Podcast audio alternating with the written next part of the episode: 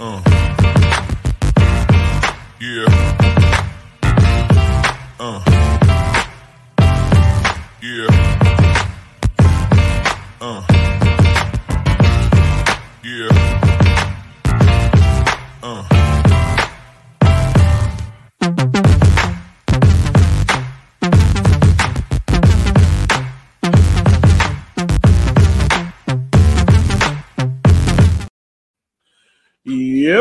What's going on, everyone? Welcome to this week's episode of River City 93. I'm your host, as always, Elliot Barr, and is joining me on the show who's probably uh, had a good Sunday nap, or well, I did. I had a wonderful Sunday nap. Oh, it's Mr. Matt Myers. How are you doing, sir? Doing good. Doing all right. You know, it's a good vacation week. You know, boys held it down last week uh, you know, pretty well. Enjoyed listening back to it. Uh, yeah. And then, uh, yeah, we'll talk more about what happened after that. Yeah, well, we'll talk more about that. How was vacation, first and foremost? Did you enjoy yourself? What did you do? Did you... Sat myself on a beach in Outer Banks. What what other Richmonder vacation is there than Oh, yeah. the beach in the Outer Banks? Yep, that's the good old OBX. Uh, Matt, question: Did you even get in the water, or did you just like pop yourself in the sand, get a good tan, as we can tell? Like, even touch the water? Of course. I mean, come on. Okay, Gotta get, gotta get in there and you know cool off and everything. Uh, I mean, definitely had a fish you know swim into me and scare the living crap out of me at one point in the water. Uh, that was fun. So we, we, almost lost that. We we almost went down. that moment. All right, that's that's hilarious. Um, and also our other co-host joining us on this show is Mr. Chenier. How are you, sir? I feel like it's Groundhog Day, um, but what you gonna do? Yeah. You, you, you don't like watching reruns of these games? no, I, I was never a big rerun fan. That's why I was happy when streaming came out. Yeah, and even that's starting to get uh remakes of everything now. So uh I know. have fun with that. Um we had some kind of fun uh with the kickers uh this past weekend. Richmond 2-2 draw with Lexington SC. A game that we were coming in the table. We knew we needed a win to get out, get back in the playoff race. I mean, the team's still in the playoff race, but you know what I mean, like get above the playoff line. Um, and eh, it's hard to describe it. It's a wonderful first half. Second half is very meh. But if you want to be real about it, Neil Vinyals decided to have his best game of the season. Um, and I kind of would like to start off with that point. I know I normally start talking about the line and stuff like that, but I want to start off with Neil Vinyals and just start off with the positives because that's going to get me through this podcast. Neil had his best performance. Um, two great goals. Um, first half looked very dominant on the ball, looked very controlling in this game, and he looked back to his old self. Yeah, absolutely. I think, uh, you know, Elliot, I think uh, especially you and I probably deserve all the credit for this. You I think we do. I think we Yep, do. yep, how, how yep. many, how many, I uh, that. inspirational, you know, tough talks have we had with Neil via the podcast, you know, so far this year, where kind of, you know, laid it out on the line of, you know, son, you got to step yourself up or else sit yourself down. And I think the message got through because, I mean, you know, look at that, you know, uh, that you know, first goal. I, I'm not gonna lie, that first goal, I was almost ready to you know scream my head off at him, you know, for not shooting, you know, that first you know opportunity he had. But then he cut back and finished, so I was okay with it at that point. But you know, we've seen him score that kind of goal before. You know, away at Madison, uh, you know, last year I think it was especially. You know, he hit a very you know similar type of goal, uh, and kind of you know what we've talked about you know, before too. I think all of us at various times of shoot the ball. Yeah. and Shoot. maybe, something good good will happen from it. Yeah. Like it's okay to shoot. Just just take a chance. You never know what can happen. I mean, you saw it there. We saw what happened. I mean, um, I don't know, man. Like it just seems I don't know if Neil's kind of going through like a new phase of you know, being out of position and sorts of playing a lot more in the wing than we've seen him in the past, or playing a little bit more centrally. But Shanir, eh, seeing Neil get back to his old ways of kind of controlling a game and taking a game by the scruffs, it's good to see. Absolutely. Um, that first goal, I mean, I just it was good. That's old school Neil right there. Um, for him to, you know, he he channeled a little bit of Zaka at the beginning of that, like you know, getting getting challenged to the ground and still gaining, keeping control of all that scrappiness to keep the ball at his feet, even though he's on the ground, getting back up, uh, you know, just curling it around Smart as he drove past him after Smart knocked him down, and then then back to his smooth self, just cutting inside, making the defender bite, and the defender makes the mistake of turning his kind of being slightly with his back to Neil, and Neil takes that opportunity to cut behind him, and there's no way he's going to be able to turn around in time to block that, and then he just rifles the shot across to the far post. Very, very beautifully done. Yeah. And then the second one, of course, just a, a, a beautiful free kick. I feel like that free kick's been coming from him for a while because how many times have we seen Neil like, especially what was it? I think last week he had one that just hit right outside of the post. This yeah, week, I mean, it hits it. It is always you know it's a good free kick when you get the goalkeeper to hit like that diving save that he gets stuck in the air, and animation almost like that, that's what I knew. I was like, oh, this is going to be a banger, and it was. It was so good that it ended up on uh, what was it, Sports Center top ten, which I didn't even know was yeah. still a thing because I haven't watched Sports Center forever. I don't think too many people watch Sports Center anymore. I don't. I don't know. It, it seems to be losing its popularity. yeah, I didn't realize that. But here's a couple of stats from there that really showed like his dominance within this game. Um, you know, he had he, he set 10 ground duels, won seven of them. Um, three dribble, dribbles attempted. He had two of those. Won both of his aerial duels, which is surprising because Neil's not a, you know, vertically tall person.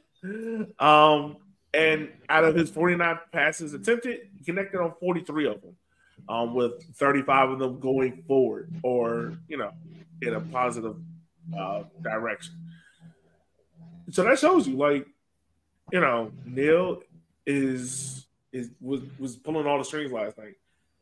Um, taking Neil away, looking back at it, looking at the formation when it all came out. Raise your hand if you thought this was a three-five-two. I certainly did. I I was a little miffed at what was going on, but I was like, all right, we'll we'll go with it. It, I, it did look like a three-five-two with Hornsby and and Fitz playing as wingbacks, kind of to match, basically to match uh, Lexington's three-five-two. Yeah, but every website that I go on to, it, it listed as a four-three-three with Simon Fitch in the midfield. You know, we've had this conversation how many times? You know better than to look at those websites, all those. no, no, Oh no no no! Because uh, uh, at first, FotMob had Vinyals playing left wing and Sierakowski in the midfield three. Barnathan was in the midfield three, and Fitch was at right back. That's what it showed on FotMob before the game started. I don't know if they changed it later on. I didn't check. Google shows Barnathan as right back and Vinyal back where he's supposed to be at left midfield and Fitch at right midfield. I was like, okay, that none of this is going is is exactly what it's supposed to be. So I'm gonna watch the game and find out what's really going on. yeah. No, I, I, just imagine a situation where Darren's like paying all of these websites, like, look, we're gonna play a three five two. But I need you to put four three three just so we can keep consistency. Like he's just paying on websites to put four three. Oh gosh. Yes, I'm sure yeah, Darren is Darren is telling people unnecessary things. That that seems accurate to him. Yeah. but I mean, even in this man, like the first half, um, let's let's talk about the first half. Well, also about it. No Belmar, nor Gordon, nor no bit. So no attacking options. Like it seemed like it was going to be very sturdy defensively, which kind of makes me question more now the second half. But um, yeah, those players were not on the bench at all. Um, yeah. for pretty much the guys that were going to go were going to go, um, for in a sense. I mean, there are still attacking options off the bench. There are different ones. You know, you had Luke coming back on the bench. You know, you know Landon made another uh, bench appearance, got in at the very end of the game again. So it's not the ones we're used to seeing, you know, but I mean, not like they've been doing anything for us in the last month, month and a half, two months even. So why not try something different? Yeah, no, um, most definitely. I mean, even so much when you go look at the heat map or touch maps that we're uh, privy to, um, folks, if you want to know the difference between like Premier League and like USL League One, is the amount of information that's put out there for you because the USL website on stats is not great. or no, it's very tough. I mean, you can um, get rid of that part about on stats. You also league website's not great. Yeah, no, not at all. Um, not at all. So when you go look at look at the average formation, we all got a sense of is a back three with Ani, Chris Cole, and Dakota.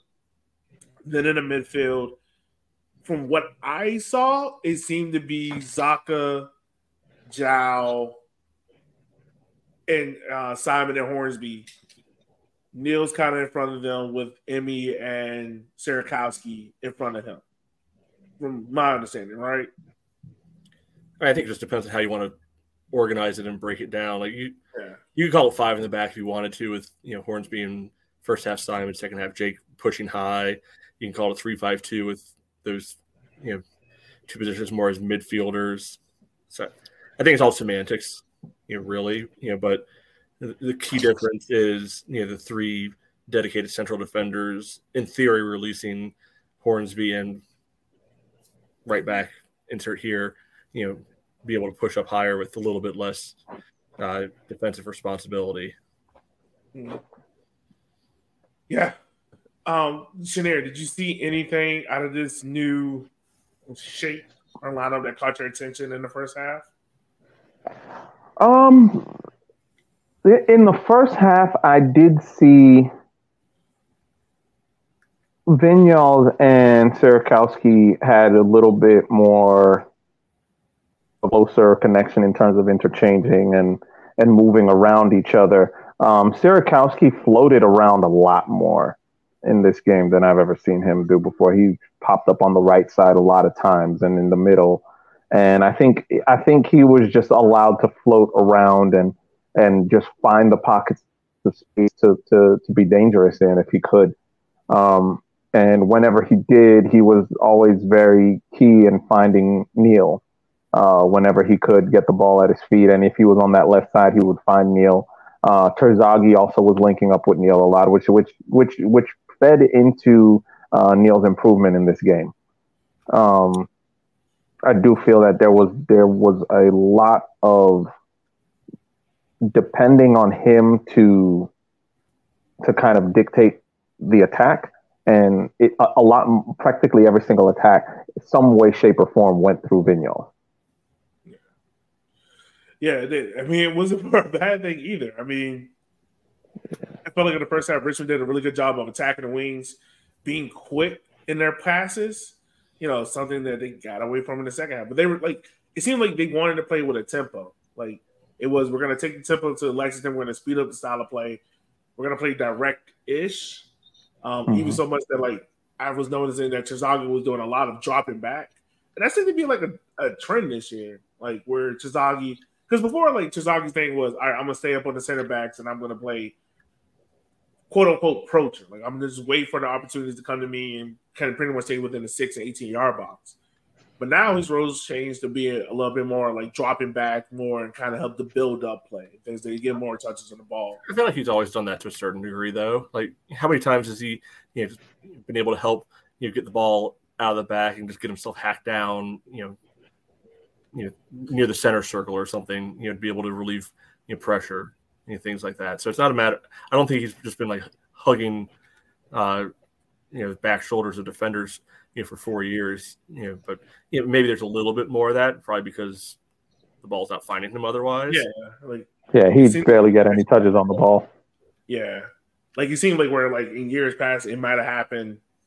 I don't know, like if Emmy get thirty touches, it might happen like five or ten times. It feel like this year now is like that's Emmy's key role. Like, no, we need you to drop back in to help get the ball up forward because if you don't, we don't have any other way of getting this ball up. Yeah. Uh, on that related note, you know, too, I agree with all the stuff you were saying about uh, how the team was playing in the first half. The other thing I thought was really useful is uh, with the different shape, you know, the team was able to control the ball in the middle a lot more. Like, how many times did we see you know ball get you know half cleared out and there's three or four kickers there, you know, some combination of Zaka or Zhao, you know, center backs, you know, whoever, you know, there just to be able to smother whichever Lexington player happened to be in the area and easily get the ball back and be able to you know, repossess. And I feel like a lot of times this year we've been seeing, you know, the ball would pop out and inevitably it would feel like oh, the other team's going to get it. And, you know, those scenarios where I think you all mentioned it last week you know, with Noko and you know, we've mentioned other games where it felt like you're playing, you know, 15, 16 against 11 out there on the field. yeah. Yeah. It, I mean, this first half felt good. I mean, despite what happened with like Lexington's ghost penalty, um, really positive first half. But let's go ahead. Let's dive into these these goals and whatnot. Um, we kind of already talked about it somewhat, Shanair, but um, Neil's first goal um, pretty much came from Neil creating his own moment and taking a shot, which is good. Team needs to do it more because good things happen when you just try stuff. Yeah, and um, I, I know we've been we uh, constantly have been criticizing um these USL League One commentators, but it was I really had a really good laugh when they were showing the replay of that goal and the commentator said that Neil Vinyals just sashayed through the defense to score the goal. That that just gave me a good laugh. Um, but it, I mean, to be honest with you, that kind of was the best description. Of course, as we know, Neil is not known for pace. He had he does not really have pace, but they couldn't touch him. They just couldn't touch him as he just got up off the ground, Smart is behind him now. He can't touch him. He can't put a hand on him, or else that's definitely a yellow card at least. And it just the way he moves with the ball, no one could get, get close to him. And I think it, I'm, I think it was Murillo who was in front of him, who he kind of turned inside out before taking the shot. And it was, it was like none of the, he was, pro, he probably had about three or four Lexington defenders around him, and none of them could touch him, and he just gets the shot off just with ease. Yeah, and then uh, another thing that's another worrying trend that's kind of creeping into the, the kickers play this year is we score a goal, and right afterwards we give up a goal. Because when they went straight up route one, they went got the kickoff, went straight to the wing got a corner from it, and it, I mean, in this moment, I'm not gonna lie, like it was a corner. I was just like, just get the ball and get it out the box. Like, do not mess around with it. Um, ball kind of goes to the looping back post. Akira goes to go punch it like as he always does.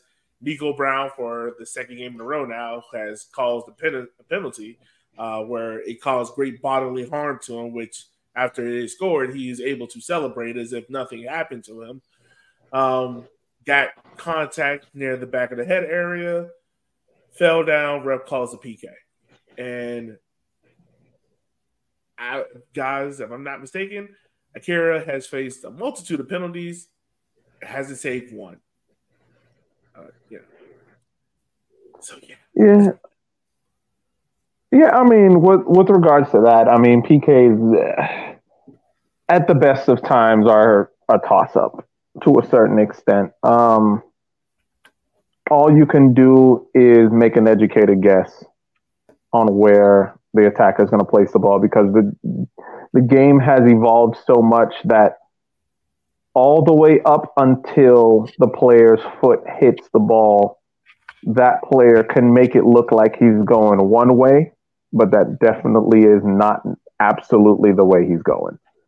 And so it's it's one of those things you got to make an educated guess, and he guessed wrong.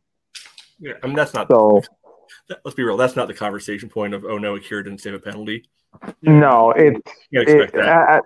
at, at this point, I'm um this, haven't had a good bout of luck over the past couple of days with PKs. We talked about it yesterday, Elliot, on can I kick it? um, but um, this this to me was not a PK. No. Uh, Akira has every right to go for that ball. Um, who was it? Who was going for the header? Was it Brown? Uh, yeah, Nico Brown. Nico Brown is trying to head the ball towards goal. Akira is trying to punch the ball away from goal. If Akira connected with Nico Brown's head and not the ball, why did the ball go towards the corner flag? That's my question. It, it, if it's a penalty kick, it defied physics, and I don't think that's the case. That was a bad call, straight up and down. That was a bad call by the ref. That should not have been a PK. Yeah. Yeah, I, I don't I don't disagree with that. Uh, I mean, I've literally just watching it back again. You know, he, he's not trying to head the ball towards goal. He's just running in that general direction, even because you know he's running towards the end line. There's literally with physics. There's no way he would have been able to do anything. Uh, I, I can even get convinced that you know, okay, maybe you know Akira doesn't make contact with the ball. I think he does. I think that's why the ball goes so far you know, to the you know the touch line. And if you want to call that a penalty, then I could probably get there for that. I've watched way too much soccer in my life. I've never seen that given. Like you know, keepers get away with absolute murder in the air all the time. Like like full on basically miss the ball, like you know, two hands right to the face, and it's like, oh well, no big deal, whatever, you know, sort of thing. And this did not. This looks you know as benign as you know commonplace as you'll ever see. My bigger issue is why is this another corner? In this case, Zaka doesn't clear it cleanly. He just the ball hits him and it just bounces high into the box. You know that forces this situation. It's like, my man, just get the ball out. You know, Yeah, you know defending, what? defending that's a corners, clearing point. corners again. That that's where my other perturbance with this came in. Yeah, yeah, I, I agree with you um, on on both points. First off, like this is something that you never see called. Um, I clearly remember. I can't remember who it was against, but when Drogba was playing for Chelsea, when he got completely just flatlined in midair by the goalkeeper who didn't get anywhere near the ball. If it wasn't for the fact that he passed out before even hitting the ground, the play wouldn't have stopped play would have continued. So uh, it, it's it's like if that's not a PK, how is this a PK when Akira connects with the ball? But rewinding even more than that, you look at it and it's like that should have never happened in the first place. That that should have been a a, a, a bread and butter hoof it long clearance by Zaka, and I think there's I think they've gotten into their heads a little bit with set pieces, and there's a sense of freezing panic that sets in with them. They're like, "Oh gosh, here we go again," and rather than just doing what they know how to do, they panic and they freeze and they don't just take it straight forward. Uh, uh, that's the only thing I can think about with this type of situation. That Zaka should have just gotten that ball out of there. Yeah, it does. Um, uh, it's just I want to ask you guys this question because I just found the stat. I was looking for it. Um, how many penalty kicks since Akira's been in Richmond do you think he has faced? Was that five years? Say fourteen. Yeah, no, not fourteen. Shanir, how many do you think he's faced? Probably about, uh, I'd say somewhere around the same. I'd say probably 16, 17. Mm-mm. He's faced nine penalties. That's all. Wow. Yeah, since 2020. So uh, no, you left out 2019 then. Oh yeah, they, they only go. They don't show me 2019. They only show me 20. Well, last four years. I should say. Well, you didn't know um, life didn't happen before COVID. yeah. uh, um. So he's only faced nine. Um, two in 2020, one in 2021, four in 2022, two this year. Um, he's only managed to save. He, he hasn't saved any. I was going to say I didn't remember any. Yeah. Oh yeah. I mean, like you said before, Shanir, it's not it's not his fault. Like one, Zaka didn't just clear the ball out. You know, you're right. On a penalty kick, it's kind of eighty percent the striker, twenty percent what the goalkeeper does at that point. And I mean, even there, it's one one. Um, but I do like how Richmond responded afterwards. They kind of responded with like they didn't kind of sulk, which you know has happened before to this team. Um, they kind of got back into it and, and, played with some aggression. Um, so much so that uh, Emi has the whole. Are, are, we calling it Twitter or X? I don't want to call it X because then that goes into a direction. Um, but yeah, I had all of USL League One social media upset because uh, Emi did the thing that they wish their attackers did and tricked the ref into calling a, a foul at the top of the box. Yeah, I mean, I, I watched it quite a few times. I, I get what the ref saw. Yeah. You know, you know, Emi you know comes in and you know, he puts his hip you know in front of you know, the defender. I, I don't don't remember, don't really care who it was. Uh, you know, and I think if that guy makes any contact on the ball at all, nothing's going to happen.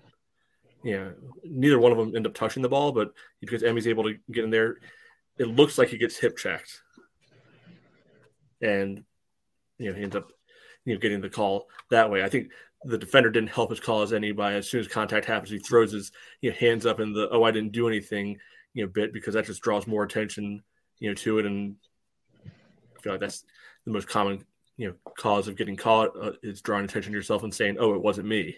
Yeah. That, that, that doesn't cause at all. Um Neil's free kick. Absolute banger. Yeah, yeah. beautiful. Yeah. um yeah, inspiration because I mean I I was defending them on this but y'all were all just crapping on you know these guys for not you know scoring on set pieces so once, well, again, once again, they did everything I wanted to do the first half outside of giving them a goal right after a goal. So you know, my uh, my crapping on them is, is working somewhat. No, no, no. Oh, oh, oh, you're inspiring. Yeah, there we go. Your like motivation. motivating, motivating them touching the hearts of the people. Right. um, but second half, um, I guess we'll go ahead and talk about it now. We were first forced into one substitution. Don't know if it's injury related. Don't know if it was a tactic thing. I, am assuming it had to be injury related. I'm assuming that. Like you would, you would think slash hope, right? Yeah. Like I'm hoping it's not. All right, Darren saw tactics. Just like, all right, we're gonna take the coat out, put Simon back to his normal position, and bring on Jake Meacham not saying anything's wrong with that, but you would think that sub happens later in the half versus right at 45. Um, so hoping the best there for Dakota, but it seemed like that substitution had a big impact on how Richmond played in the second half and also like some tactics thing because they came out they came out flat the second half. Like Matt, correct me if I'm wrong. Do you remember a shot on goal? Or Shanair, do you remember a shot on goal in the second half? They had a good flurry the first no. Minutes, so. I, I don't think there were any actual shots that I know of because, like I said, there were a lot of situations in which I, I could see I could see holes in the Lexington defense that we were not capitalizing on. And, and it goes back to what we were talking about, about how it, it seems like the kickers just don't, they're, they're always reluctant to shoot they're always second guessing whether they should shoot. And like I remember, there was one situation, I believe it was Sierakowski, who was at the top of the 18 with his back to goal, receives a pass from, I think it was Neil, And as he's running towards him, Neil passes the ball and keeps his run going. And literally, that was a situation all Sierakowski had to do was just lay it off. And Neil could have just put his foot right through it. He was running in that direction. And rather than do that, there was hold up, uh, kind of a two, three touches on the ball with pressure behind him. And then they pass it back and we start again. And it goes all the way back to, to, to Nathan Aune. And then we come forward again. And it was like you had that open space down the middle. You, you didn't take it and it was that over and over and over again and then the second goal goes and i'm like all right this is done um it was like frustrating. we just take a deep sigh? Because i mean you're it's the same thing over and over again you know? It's kind of like what's the definition of insanity? Doing the same thing over and over again. And it's kind of like the same thing now with the kickers. Like we have an amazing first 45 and then we have kind of a blah second 45. Um, yeah. A trend that I was noticing, and I'm glad you guys picked up because I want to make sure I wasn't going crazy, was Neil Vinyals. His position seemed to shift a lot from the first half, where he seemed to be a lot more on the wing, kind of that half space, and was able to dictate play from out there, and it kind of forced Lexington to be stretched. And now with Neil picking the ball up more essentially in the second half, it seemed as if Lexington was just like, oh, he's coming more inward. All right, well, we're just going to not collapse um, numbers inside, but we're going to kind of step, kind of, kind of crowd the midfield a little bit more and make things a little bit tougher for Richmond to build out. Who was they seemed like they were comfortable just making a safe pass. Like it, Akira's first pass couldn't go out to the wing. That he would pass it to Zaka, who would drop in. Zaka would go to the side, and it would kind of just be stuck in this backwards cycle back there. And Lexington Hosney, it seemed like every time we did it, he just kind of just stepped up their press a little bit more, you know, every five minutes. Yeah, yeah I, I think part of it was to how the game was you know, going. So, because so we were talking about, you know, Emmy, you know, drops back a bit, sometimes to be able to find the ball. Neil trying to, you know, drop inside to be able to find the ball a little bit more mm-hmm. as well. Uh, but yeah, I mean, it's something about these you know second halves going in you know, with leads, you know, where okay, the opposition you know makes the adjustments when we you know ran you know not probably not completely randomly, but to us, you know, randomly went four four two all of a sudden. You know, we had a really good you know first half, and then that second half, I think it was Knoxville that day, just cut us open, you know, like butter all through the second half uh, you know, today, you know, shocked probably likes Lexington just as much as it did us. They were rolling out three five two all of a sudden, and second half, you know, they made some adjustments to it now that they've seen it, and we don't have that answer. We don't have that counter adjustment, you know, coming in. So, you know, it wasn't it wasn't awful by any means in the second half.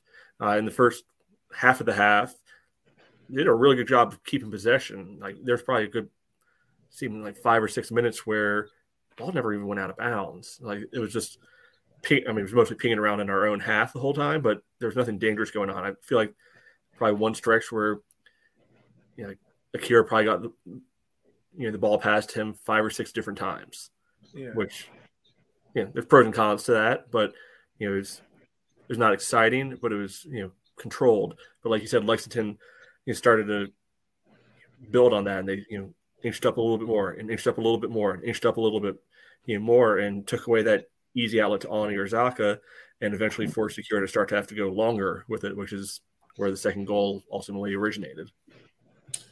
Yeah. Um, I mean, that's, that's dang, man, you did a great job of analyzing that. I guess my main frustration really just comes from the fact of from Darren's point, I wish we had the opportunity to ask him this right after the game. Um, of just why is it that possession in front of our own box? Like, why is that such a pivotal part of this team right now? Like, why is that a thing this team has to do? It doesn't seem like the players are like choosing to do it. It seems like something that's being drilled and instructed. Because I would think, like, all right, it's 2 1. You know, we've been able to show that Lexington's very fragile on the wings. Let's get him behind them again. Can kind of keep that momentum up and force them to change again. You know, even though they make changes, ha- ha- keep them to keep questioning them, keep them thinking, keep them moving.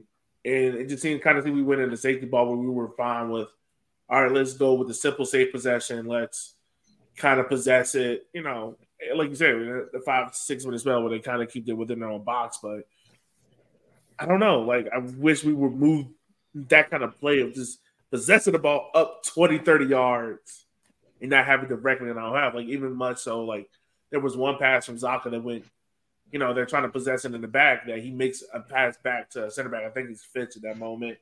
And it goes out and it gives Lexington off the hook and it gives them a corner kick. You feel me? Yeah.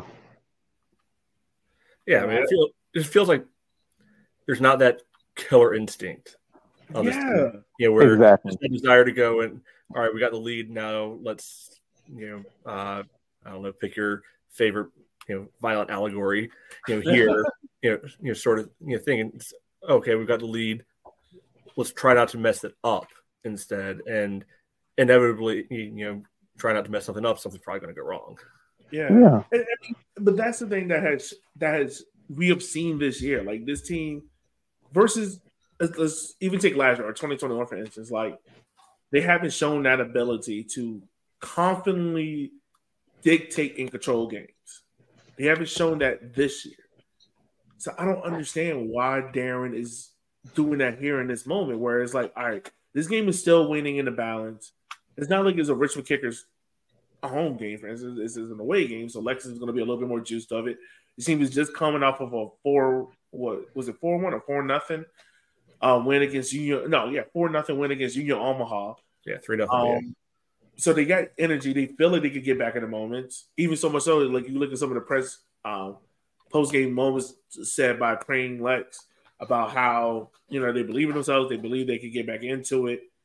I don't have that same belief with Richmond in the second half just because of how we play. Like you said, like they're playing safe. They're playing not to lose. They're playing like it's almost as if like they're shackled and they're afraid of like I don't want the pressure of messing it up in the moment, and thus you will mess it up in the moment. Like it just seems very, very like I don't want, I don't want to be the one that messes up.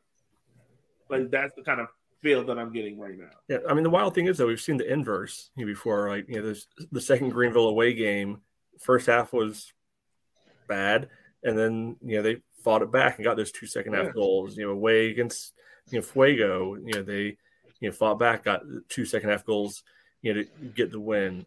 Uh, I mean, we, we've seen the the bad side where the first half was the good part, and the second half, you know, fell to pieces too. But you know, it's more the the full ninety minutes. We've seen that this team when they are on, you know, for even just a forty five, they can play with anybody in this league, right? And that's what I think makes all this more even more frustrating. You know, it's not a matter of the talent isn't there you know, because we've seen it in more than just blips. You know, yes. just need to yeah.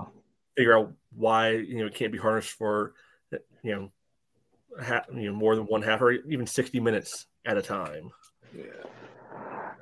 Well, I think I don't think it's an issue of they they just because a lot of times you see and and if you go back probably about two years that was the case with Tormenta but Tormenta, it was an issue of they just run out of gas after 60 minutes. And it was just, you just, if you could hold out for those 60 minutes, you know, stay on the ropes for those 60 minutes. And once those 60 minutes are up and Tormenta run out of gas, then you can lay it on them thick. That's, but that's not the case with this kicker team. It's like they're intentionally playing conservative. And it, it it's, it's, really telling to me, especially when you looked at last year, we had no problem putting games to bed. Like if if we were in a situation where we were up by one goal, we came out the second half, be like, all right, let's make this two goals to make sure that you, cement this win. And even if after two goals, we'd cautiously try and go for even a third goal in terms of being in the lead and and sometimes it would come off, sometimes it wouldn't. But at the end of the day, we were winning far more games because of the fact that we would put games to bed and we would keep the other team on the ropes for the entire game.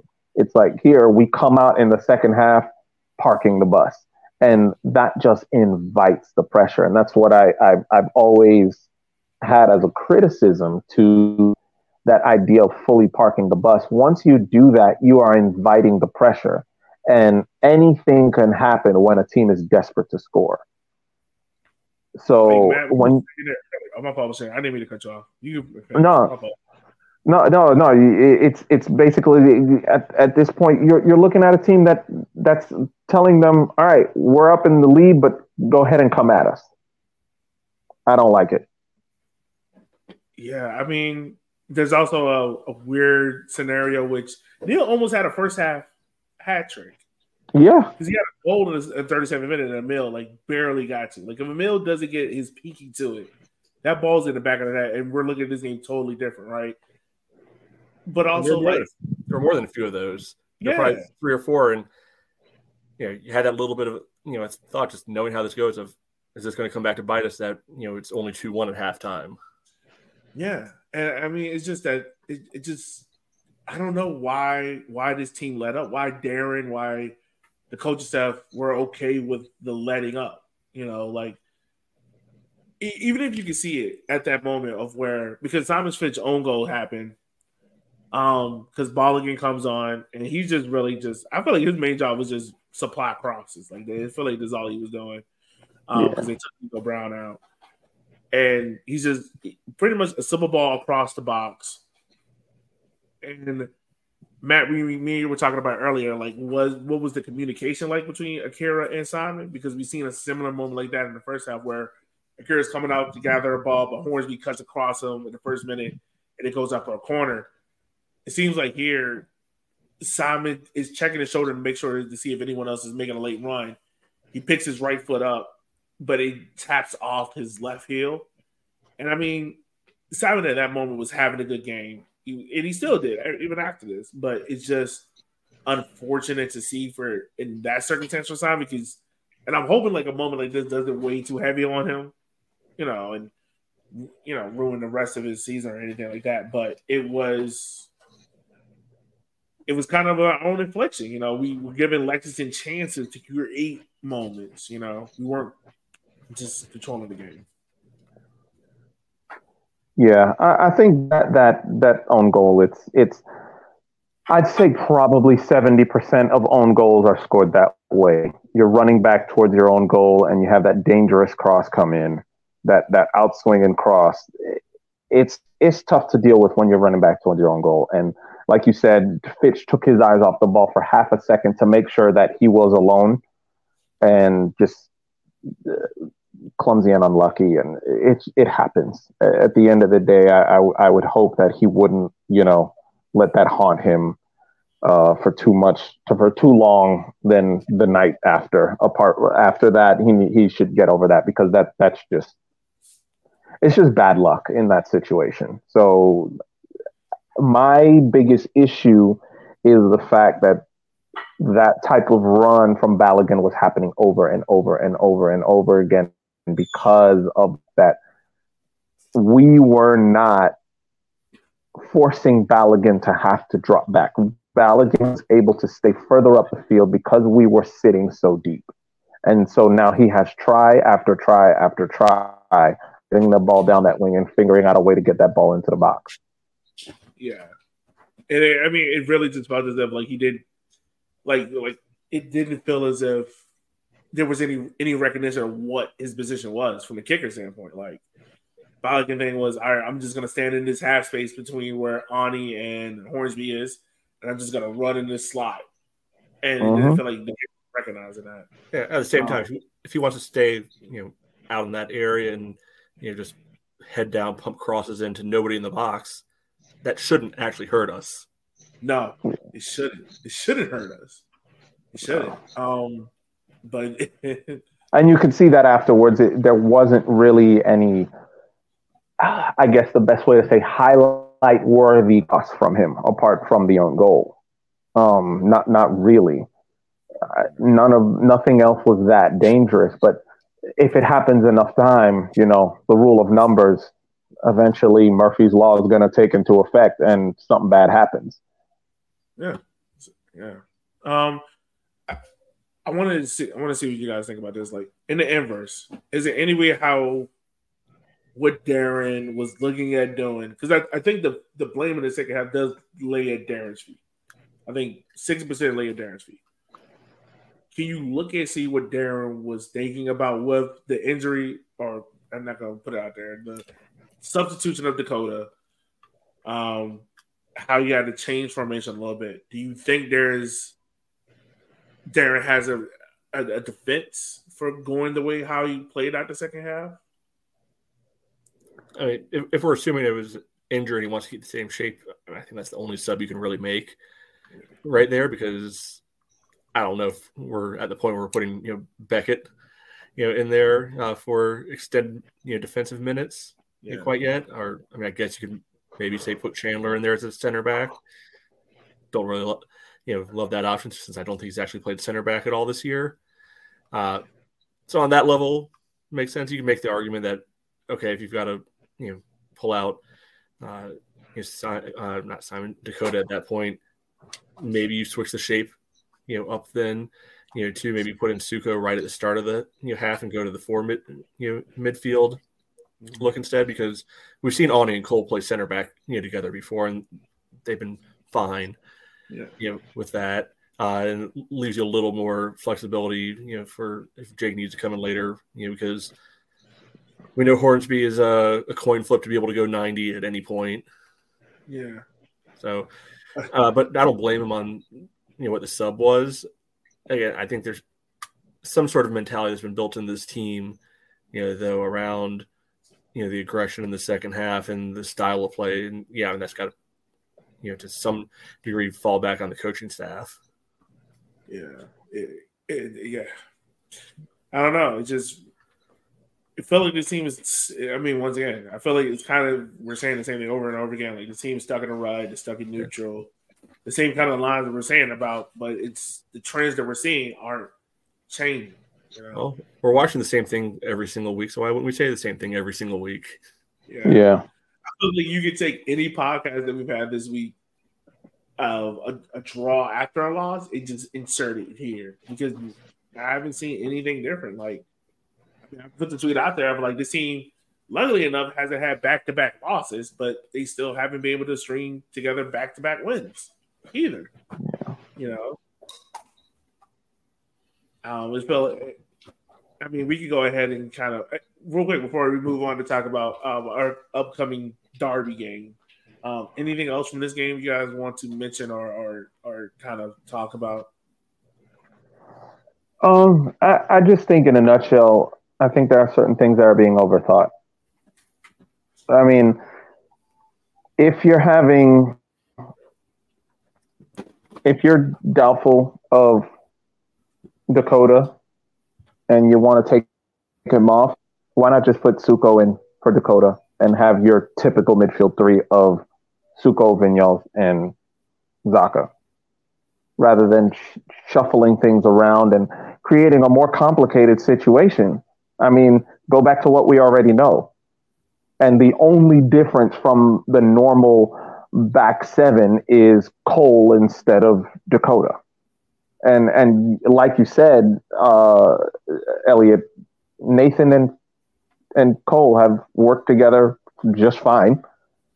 Or that was you, Matt, who said that. I mean, they, they, they've worked together just fine. That's not an issue. So if you're going to take off Dakota because you're not sure you don't want to aggravate an injury or whatever the case was, you want to take him off, put in Justin. I mean, Justin works with the other two in the midfield on a regular basis so far this season. Stick with what you know, at least. Yeah. yeah. Um, anything from you, my man? Nope. um, all right. So before we move into our uh, top threes, I mean, before we move into the Madison game, uh, Matt, let's go ahead. Let's do our top threes.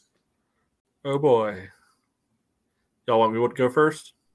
Uh, I can go first to give you guys a minute or two. All right, go for it then. All right, so three points. I'm gonna give it to Neil Vinyals. Had an outstanding game. I'm hoping this is the game that gets him kickstarted. We can get a second half surge for him. Um, two goals, like I said before, uh, 43 passes completed in this game, 30 of them going forward. So that's positive. Um, two points. I will give it to. Uh, I'll, I'll give it to Emmy. Um, didn't really get get on the score sheet, but he dictated play a lot. You know, help get the the penalty kick there. I mean, not penalty kick, free kick there, and uh, has a good moments on and off the ball. Um, one point, I'll give it to Landon Johnson. Um, made another uh, impact subish role. 16 uh, year old, I mean, it's impressive. I mean, 16 year olds to get on the field and have some moments there. I'll, I'll give you a point there for that. Um, it's kind of hard for me kind of get points around anywhere else, but that's what I'm feeling. Um, and Matt, I'll pass it off to y'all. Um, yeah, I think I'm gonna go with, of course, three points for Neil. A brace, a dominant performance, very well. Um, I think I'm gonna give my two points to Terzaghi to to, to Emmy, just like you, Elliot. Uh, he did um, drop deep and and get involved with play. Started started certain attacks, especially in the first half. Um, drew the foul that led to the free kick goal. Um, all all around a decent performance from him. Um, my one point, even though he scored an own goal, I, I'm going to give it to Fitch because he played a solid a solid game at right back um, in this game. And can't ask too much more from him. The own goal is unlucky, like really, really unlucky for him, and it's unfortunate. I hope he can he can dust that off and and keep it moving. Okay. Uh, yeah, uh, I mean, obviously, three points is for Neil. That shouldn't need any further discussion. Yeah, no. Yeah, right here. I, I gave my two to Akira. You know, he had a, okay. one huge save in the you know, first half. Uh, mm-hmm. You know, that was that was a, that was a very that was a save. save. Yeah, yeah, that was point blank range too. Mm-hmm. Yeah, uh, and you know, did a lot of good work in the you know, second half. Uh, you know, as well. Nothing as you know spectacular as that first half save, but I think he really helped to keep you know the team in the game. He was uh, a key point, you know, of the possession game throughout as well. Uh, and then, yeah, I also was, you know, picking at straws for my one point. I gave it to Chris Cole. Thought he, you know, came in and, you know, you played well. Didn't, you know, really put much of a foot wrong that I can recall, at least. And uh, I think that's a good sign, you know, for you know, center back if you can't really remember anything that went, you know, awry, you know, back there. So uh, give him my one, and uh, yeah, hopefully, you know, he's going to be able to continue to you know push forward in, in the center back role specifically. yeah, that's the hope. That is the hope. Um, I know I was actually you guys wrap us uh, the game. Just is I, I think the reason why I kind of was we were kind of stumbling there on the three points.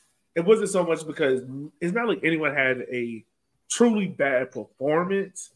It's just individual errors at specific moments took a victory and made it a draw. You know, yeah. that's kind of what we've seen a lot this year. Yeah, um, like if if this was just like one random game somewhere, a little frustrating, but fine. They didn't play poorly. It was just some right. bad luck. It's this game compounded with, you know, especially the last month or so.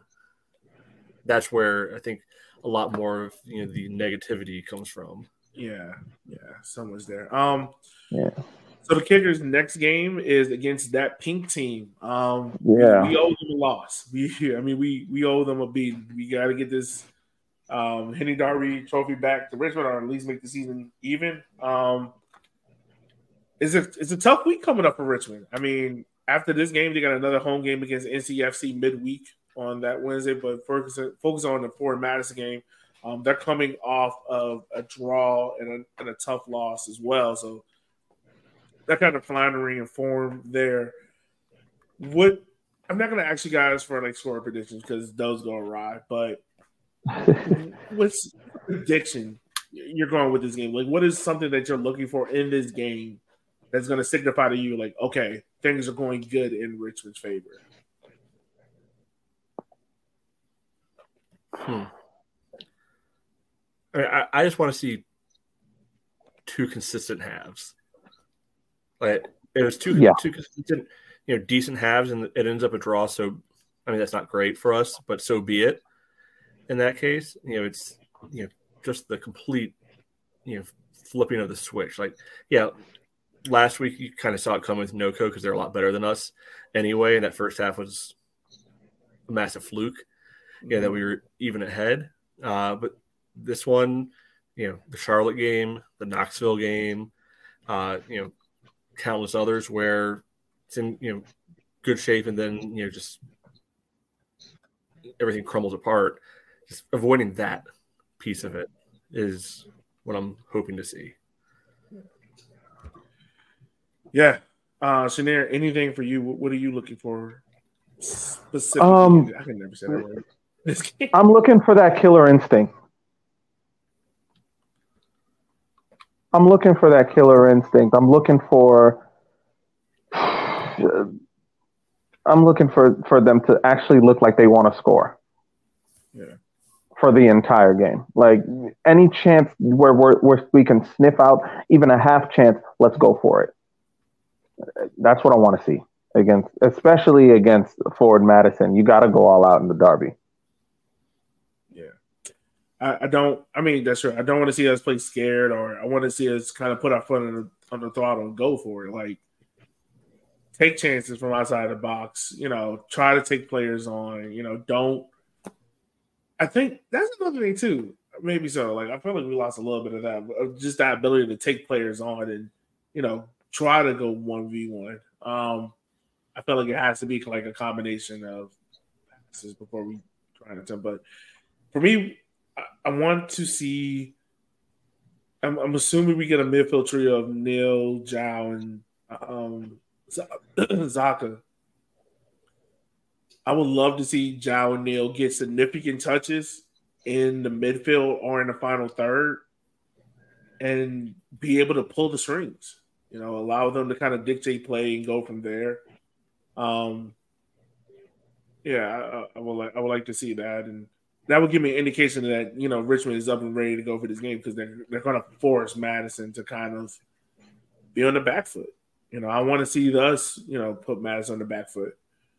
Um, obviously, it helps if we get a goal early and we can really dictate it from there, and that leaves things late like we did last game. Um, but yeah, that being said, y'all, um, next week I won't be on the show because I'll be in Nashville enjoying my anniversary trip. So y'all have Matt, Shanair, yeah, hopefully Gabe and Kate as well. Um, but guys, thank y'all again for uh, helping out with the weekly therapy sessions these are turning into. Yeah, Get it. Great. yeah, let's let's let's try and see if next week we cannot be on the therapist couch.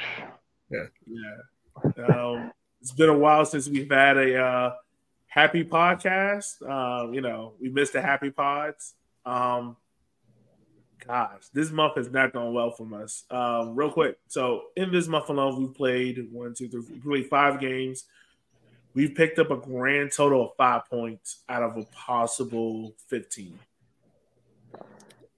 Yeah, not a ratio that's going to get it done. Yeah. No, no, Um, no, no. But in the month of August, I will say this: we played one, two, uh, hold on, one, two, three, four, five, six. We played six games. Uh, two of those, which are midweek. Here's the thing: four of those are at home. Only two are on the road, and they're short road trips. On those are on the weekends, and both of them uh, against Chattanooga, who we can do the season sweep against, and Lexington, who we can get the gentleman sweep against. Uh, we do, however, play North Carolina twice at home in Richmond. Um, we end the month against Central Valley Fuego home, and we got Madison. Just for just want to ask you this: 18 points up for grabs in the month of August. How many points do you feel like Richmond needs to get to stay in or in and around that playoff race? Stay in the race. I say ten. Yeah, Okay. I was gonna say the same thing. Around nine or ten. Um, it, it needs to be a win. It's at home. Central Valley are struggling. Hopefully, they'll still be struggling by then because that's all the way at the end of the month. Um, if we can play two halves, Lexington should be a win because we already showed that we can dominate them in the first half of this game. Um, so we've already beaten them twice. Can we can we get the sweep? The three where I would want us to get at least two points from are the two North Carolina games and the Forward Madison game. I want at least need to get two points. I know Forward Madison are on a rip right now. They're doing pretty well. Um, they're they're, they're winning games. In their last five, they've only won one.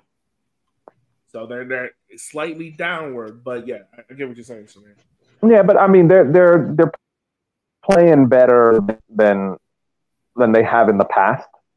Um, and of course, when you when you go by that last the last time we played them, I mean, they were able to get that one up on us. I think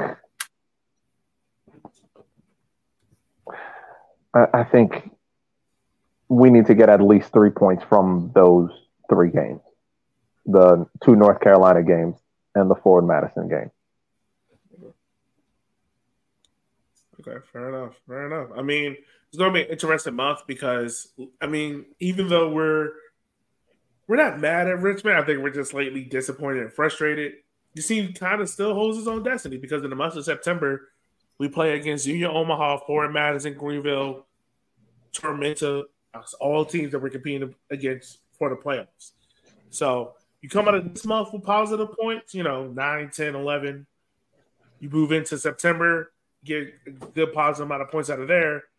And this the, the whole complexion of the season can change. But things tactically and mentally, you know, I don't want to question this team's spirit or heart because I know they're competing every single game, and I, you know, we see it after the games. But the mental, mentally and tactically, things got to be more aggressive and you know go after it more than playing it safe. I would say. Yeah. But um, guys, I once again I appreciate y'all for doing this show. Um, yeah, you guys are awesome. Um, listeners, as always, we just want to say thank you for taking the time of your day for listening to our show because without you, we couldn't do this. Um, so so much so, if you want to support the show, um, feel free. You can go over to anchor.fm, type in River City 90 there. You can support the show there. Um, as much as a dollar a month can can help us in producing this show, things of that nature. Um, on the flip side of that, go head on over to rivercity93.com. You can keep up with the podcast from the women's side, men's side, uh, youth side as well. Um, YouTube videos are up there. Um, articles are up there as well. So help those. They'll support the show as well. And with that being said, for Matt, Chenier, and myself, we will catch you guys next time. See you at the next home game. And hopefully, we'll have a happy podcast and a happy podcast that I can return to. Yeah. See you guys next time. Be easy. Be safe.